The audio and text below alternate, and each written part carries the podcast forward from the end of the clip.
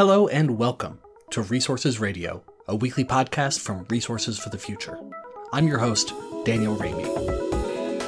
This week, we talk with Jay Bartlett, a research associate here at RFF, about his recent work on developing wind energy. Jay will tell us about how wind projects actually get built. That is, how developers raise money for their projects and who they sell their electricity to. We'll also talk about how state and federal policies shape these markets and how the coming changes in the policy landscape are likely to affect future wind development. Stay with us. Okay, Jay Bartlett, my colleague at Resources for the Future, thank you so much for joining us today on Resources Radio. Thank you for having me. So, Jay, we're going to talk about a recent working paper that you wrote about wind energy in the United States and some of the uh, financing structures around uh, developing wind energy. But can you first tell us a little bit about how you got interested in energy and uh, environmental issues in the first place? Yeah, it was uh, interesting because my first two jobs had very little to do with energy policy, sort of on the face of it. Uh, my first job was as a biophysics researcher, and my second job was as an investment banking analyst. Um, but the interesting thing with finance is I've found it to be particularly useful in energy policy. Uh, finance really sort of asks the question, you know, is an incentive valuable enough, and how risky is it? And I think those two parts end up being very important when you're looking at energy policy. Yeah, that makes sense. And I'm really glad that you have a finance background uh, because I'm going to need your help uh, understanding some of the finance issues that you talk through in, in your paper that we're going to talk about. So I'm looking forward to learning from you about that. Um, the name of the working paper, so our audience can look it up. We'll also have a link to it on the show page. But the name of the paper is Reducing Risk in Merchant Wind and Solar Projects Through Financial Hedges. And so we'll kind of unpack that over the next uh, 20, 25 minutes. Uh, but just a little bit of background first which is uh, about the growth of wind energy in the United States. And we're really going to focus on wind today. So, um, in 2005, wind accounted for less than 1% of total net electricity generation in the United States. Uh, in 2018, it was more than 7%. So, really amazing rapid growth in wind energy in the U.S. Uh, development is taking place in, in 40 states uh, of the United States. There are at least some wind turbines in 40 of the U.S. states with the largest producers uh, being Texas, Oklahoma, Iowa, and Kansas. So, with that little bit of background in place, Jay, can you tell us the two main ways in which wind energy developers actually sell the electricity that they generate, and also explain why a developer might prefer one option over another? Of course. Uh, yeah, so I think the first thing I should mention is the vast majority of wind projects are not owned by a utility. You know, that's less than 10% of the market. So for the vast majority of wind projects, as you said, they're owned by a project developer, and they have these sort of these two choices uh, on how they're going to sell. Either they can sell under a long-term contract uh, known as a power purchase agreement or a PPA, mm-hmm. or they can sell into the wholesale markets. Um, so we call sort of uh, wind generators selling into the wholesale markets merchant generators. Mm-hmm. And the, really, the choice between a PPA and a merchant uh, arrangement for a wind project developer is really sort of a classic trade off of risk and return. A PPA has the advantages of being low risk, uh, but it also is rather low return. Um, a merchant uh, structure is quite the opposite. Right. And so when operators make each of those two choices, who is on the other end of the transaction? So if it's a PPA, who is entering into that long term relationship with the wind developer? And if it's a merchant uh, merchant generator, then like what is the pool uh, that it is bidding into and, and who's on the other side of it? Yeah, so for the vast majority of PPAs uh, for wind in the US are with utilities. Uh, so in that case, you really have quite a limited pool of potential customers. You're talking about utilities, utility co ops. Uh, and that's really the reason why PPA prices get pretty low because you have all these uh, wind projects that are competing for them, and it's a low risk structure. So that's driving PPA prices down. Um, if you're a merchant uh, generator, you're selling into the wholesale market. Uh, the buyers of the, that electricity could be any participant in that market. Uh-huh. And then, as we'll sort of discuss a little later, what you'll have is you'll have a counterparty with your hedge. That maybe that's sort of jumping a bit ahead, but uh, so you'll have another sort of party involved, but it won't be uh, an actual contract with uh, uh, with an electricity offtaker. Uh huh. Well, yeah. So let's get into that that issue of hedging. So, um, so as you mentioned, when when developers choose to operate as merchant generators, your paper talks about how they they typically use these financial hedges. So, again, for uh, for ignorance like me, can you uh, get us up to speed on what financial hedges are, uh, and second, why why is it useful for a developer to um, to to dive into one? Yeah. So the hedges that we're looking at are you could really refer to them as swap contracts. Uh, what the developer is doing is they're swapping uh, the actual electricity prices that they will receive for a predetermined fixed price. So you have one party, which is the developer, offering up actual electricity prices. The counterparty in that hedge is offering up a fixed price, and they're swapping the two of them. Uh-huh. So the developer is giving up some revenue generally the actual electricity prices are going to be greater than the fixed price they're getting in return. So the reason why they're doing that is basically they're getting more revenue certainty. They're almost sort of guaranteeing themselves, you know, a certain amount of revenue. And that's ends up being critically important because of the financing of these projects. I think one of the things that's important to to know about wind projects, and this is true of solar as well, is that the project developer generally puts up a very small portion of the capital required to install these projects. So the other financiers uh, are usually debt providers, so a lender, a bank, mm-hmm. um, and what's known as a tax equity investor that's necessary for these tax credits that we'll, we'll talk about in a bit. Right. So you have these two other parties to the transaction that are pretty risk averse, you know, particularly a lender uh, you know, they want to see that constant um, you know, stream of interest payments. Any risk that puts that in jeopardy is something that they're going to strongly avoid.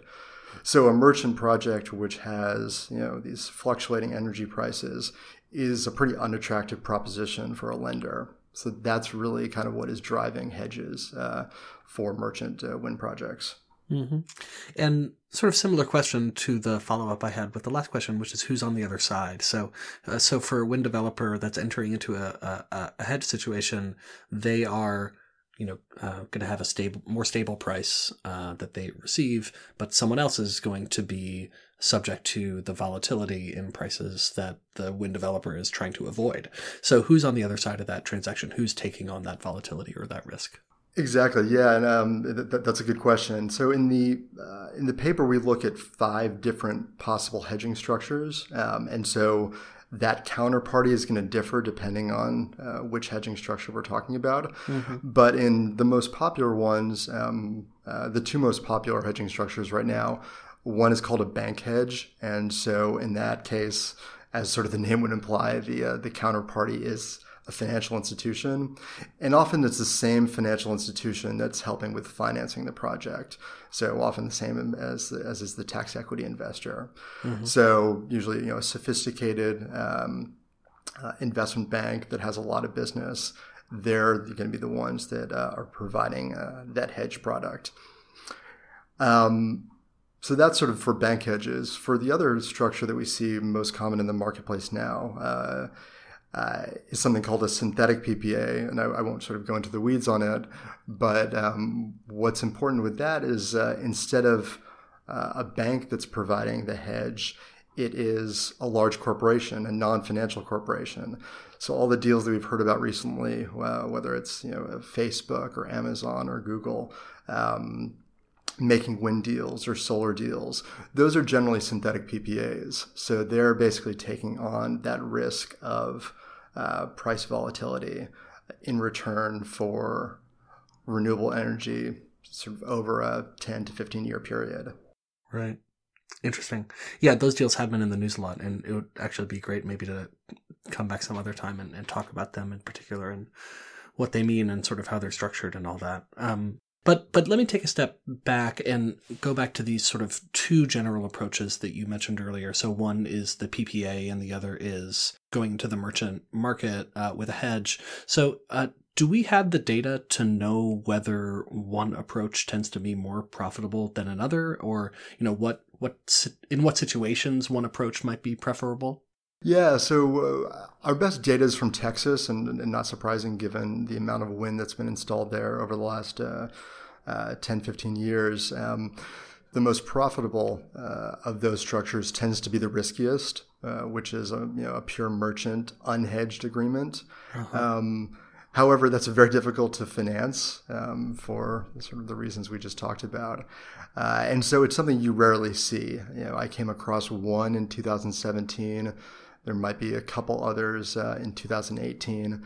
Um, but the problem is it's very difficult to get you know, a lender or a tax equity investor to commit to financing something that you know is totally unhedged in the future. Uh-huh. But if you were able to get it financed, and a couple deals have been able to do that, it would be uh, the most profitable uh, possible venture.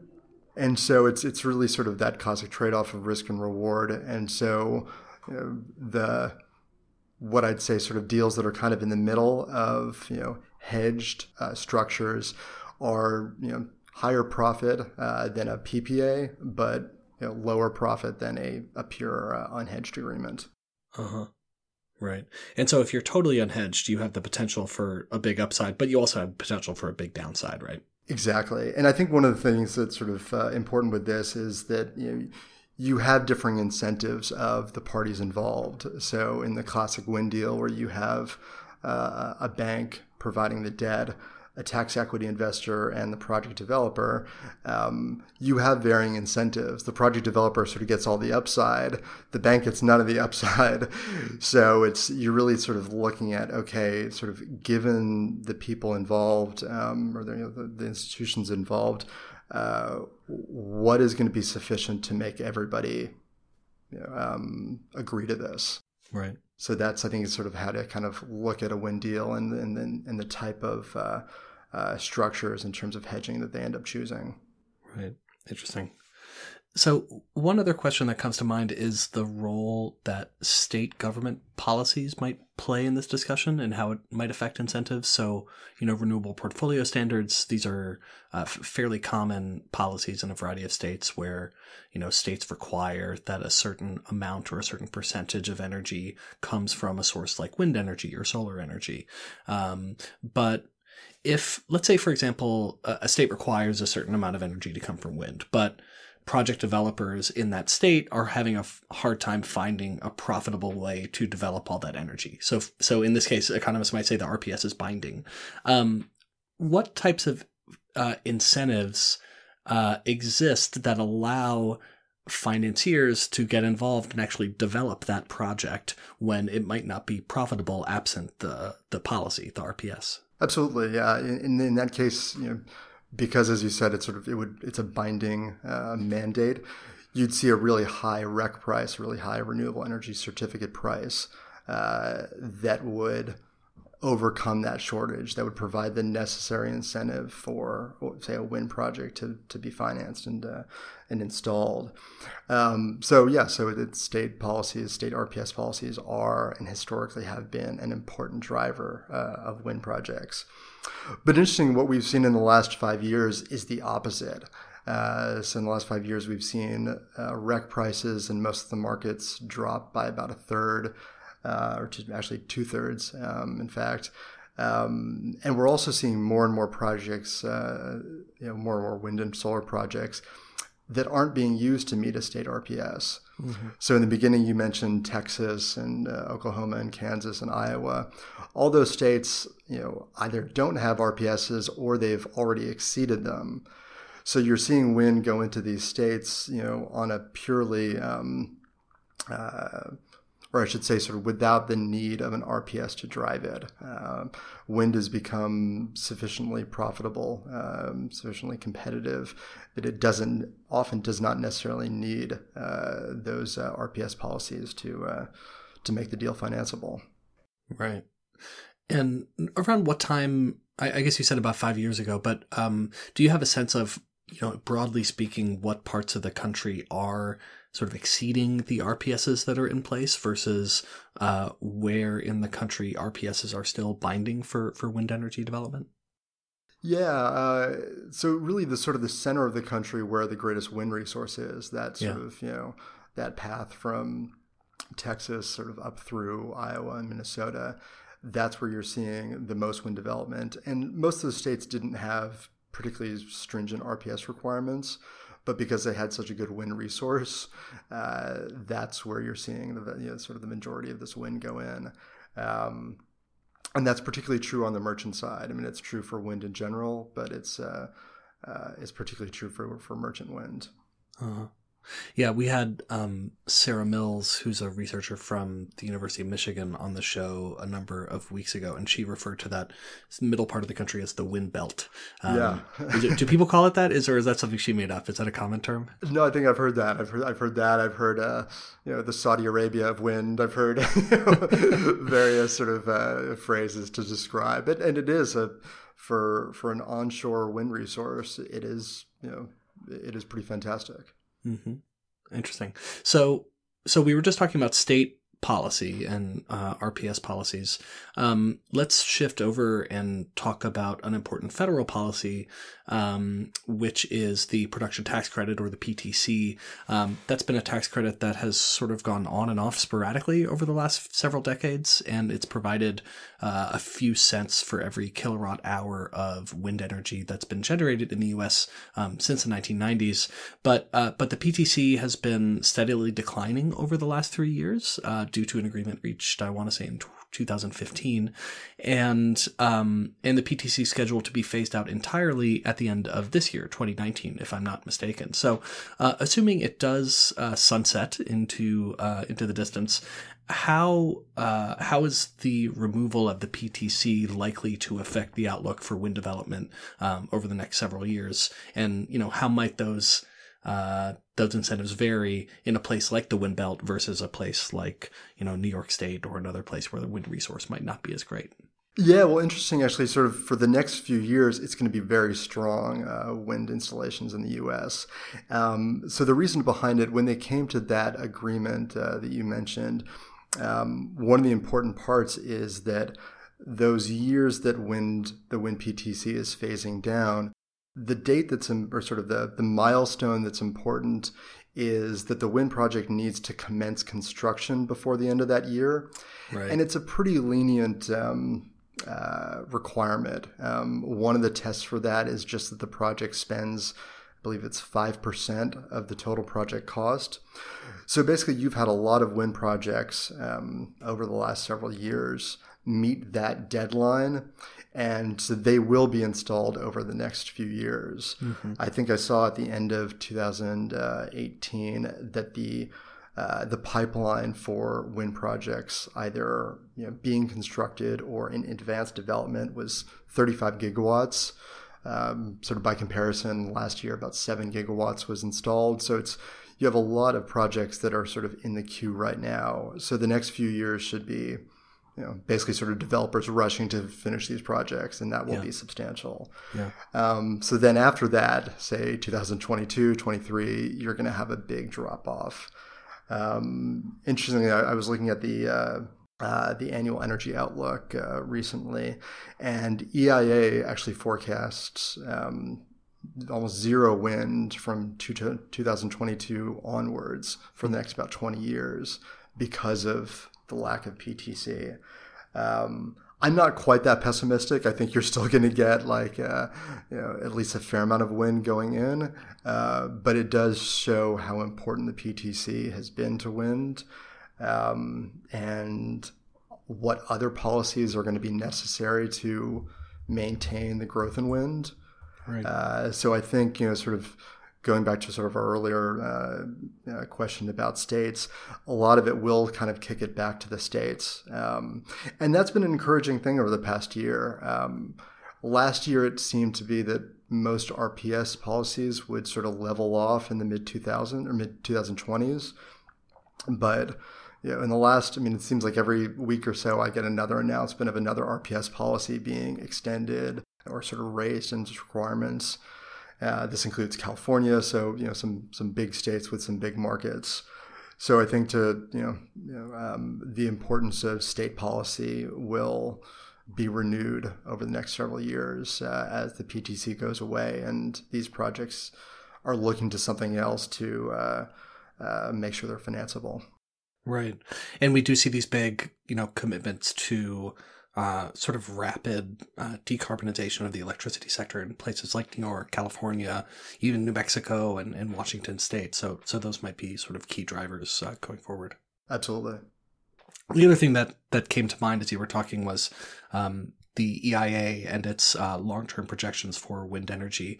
Um, there's sort of a long, ongoing debate about you know how bullish or bearish the EIA is about uh, wind energy and solar energy projections, and I'm not going to sort of go down that rabbit hole, but um, but just want to just just want to note that that has been an area of discussion for a lot of energy folks who uh, some some who have argued that um, the EIA has um, sort of been been on the low side for for projecting the growth of renewables in particular. Yeah, I should also mention that I think the the most recent annual energy outlook you know, was you know, factored in RPS uh, policies as of maybe October of last year, so it doesn't actually sort of include a lot of the recent action. Um, so there's you know even sort of on a uh, a pure modeling basis, there's you know I think sort of room that has not been accounted for over the last several months of development. Right. So one last topic uh, that I want to touch on with you is um, not po- not about policies, but more about markets, um, which is uh, the issue of low electricity prices. And this is something you talk about uh, in your paper in some detail. So uh, in the world of oil and gas, which is a world that I'm you know more familiar with than than wind finance, um, U.S. companies have been producing more and more uh, oil and natural gas, and sometimes uh, folks in that industry might say that they're kind of eating their own lunch by overproducing oil or overproducing natural gas and crashing market prices. Um, does wind face that same type of risk as it grows so rapidly in some parts of the country and provides a larger share of uh, of the power mix? You know, to some extent, and I, here's I'll, I'll sort of a draw a contrast with solar because I think with solar, you really see that dynamic. Um, yeah. If you've heard of like the duck curve in California, if you uh, Google yeah. that, it's worthwhile. Yeah. Uh, because what we've seen in markets like California for solar is even with, you know, 10% of solar on the grid, you see a strong depression in solar um, you know, midday prices, which you know obviously solar would benefit from. So it's I mean those prices are down fifty percent plus in California over the last several years. So with solar, you really see that dynamic. Um, and uh, you know, the advantage of solar is that relative to wind, it's more predictable. Um, but it also it's concentrated in like you know uh, very specific hours of the day and so you really get that sort of dynamic.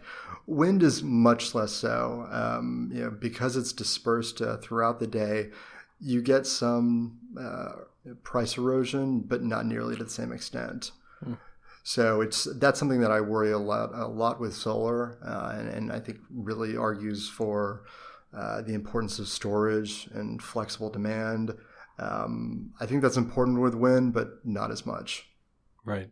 That makes sense. I guess, I mean, I have seen the occasional news story uh, about negative electricity prices in the evenings, and my um, my recollection is that those are often associated with uh, with wind, um, maybe also nuclear a little bit. But um, but can you talk a little bit about those those negative prices and how uh, frequent they are, how important they are for uh, for wind projects? Yeah, and that for, for wind, that's very much an effect of the policy in question, the production tax credit, right. Uh, because wind projects receive that you know so long as they generate. So uh, you know you know, at the, the production tax credit value of, you know, let's say a little over two cents per kilowatt hour, you know, even if the you know, wholesale electricity price is negative, you know, even if it's negative, you know, one and a half cents per kilowatt hour, you know, as a wind project, you're still going to want to generate. Uh, so you make sure that you receive that PTC. So um, the negative prices with wind is very much a, a policy driven uh, effect. Um, I would expect, you know, as the PTC is declining, that that will be a less of an issue. Yeah. Probably not something the designers of that policy had in mind when they put it together. Something we would maybe refer to as an unintended consequence. Exactly. Yeah. Uh, well, Jay Bartlett, thank you so much for uh, telling us about all this stuff related to wind. It's really fascinating, and I I learned so much just over the last twenty minutes uh, talking to you. Thank you for having me. Yeah, absolutely. So before we we let you go, uh, we want to do our final segment where we ask you what you've been reading or watching or listening to that you've been enjoying lately related to energy and the environment that you think might be really interesting uh, for our listeners and, and something that you'd recommend. So I'll get us started with a couple of book recommendations. Uh, there are two books, one of which I finished and one of which I'm in the middle of, about Texas uh, that are really great. And for anyone interested in energy, I think you have to be interested in Texas, whether it's about wind, as we've been discussing today, or oil and gas, or increasingly solar energy. Texas is a, a very energy rich place. And the two books I've been reading, um, neither of them address energy directly, uh, but they're both about Texas history in ways that are really wonderful. So the first book is called News of the World by Paulette Jiles. This was actually recommended to me by friend and colleague Amy Pickle at Duke University. And this is a wonderful book about a young girl and an older man uh, sort of traveling across Texas and getting to know each other. The second book has been out for a while, but I'm just starting to read it now. It's called The Son by Philipp Meyer, uh, S O N. And it's also a book about Texas history, about a family um, uh, in Texas that spans generations. I think there's actually a TV show now based on the book called The Son, starring Pierce Brosnan, which I have uh, have not watched, but the book itself is quite wonderful. So, uh, so both of those books I'd really recommend, especially if you want to learn a little bit about Texas, uh, News of the World, and The Son. So now over to Jay. Jay, what's uh, at the top of your literal or metaphorical uh, reading stack? Well, I'm sure it's a common one, but I'm such a huge David Attenborough fan. I've seen Blue Planet and Planet Earth and Life and Human Planet and Frozen Planet. So, of course, right now I'm watching uh, Our Planet um, on Netflix. Uh, one of the things I think is interesting about it is all of his, you know, or all of his recent um, programs have at least sort of touched on climate change, the impacts of, uh, of people and the environment. But with this program, it's it's really the sort of the you know the, the core emphasis of it. Uh, and I think having having visuals, one, it shows you the magnitude of uh, of the change. Um, you know, and I think it also by showing these fantastic places, it really you know gives you reason to care. Gives you a, sort of a sense of their value. Um, but I think that one of the sort of the questions it poses to me that I find really interesting is, you know, to what extent can animals and plants um, adapt, you know, in a pretty short period of time? Um, so where will we see adaptation? Where will we just see loss? I think that's a, a really um, depressing but important scientific question you know, with respect to the environment. Fantastic. Um, great. Well, Jay Bartlett, thank you again so much for joining us and uh, being with us today on Resources Radio. We really appreciate it. Hey, thank you. Thank you so much for joining us on Resources Radio. We'd love to hear what you think, so please rate us on iTunes or leave us a review. It helps us spread the word. Also, feel free to send us your suggestions for future episodes. Resources Radio is a podcast from Resources for the Future. RFF is an independent, nonprofit research institution in Washington, D.C. Our mission is to improve environmental, energy, and natural resource decisions through impartial economic research and policy engagement.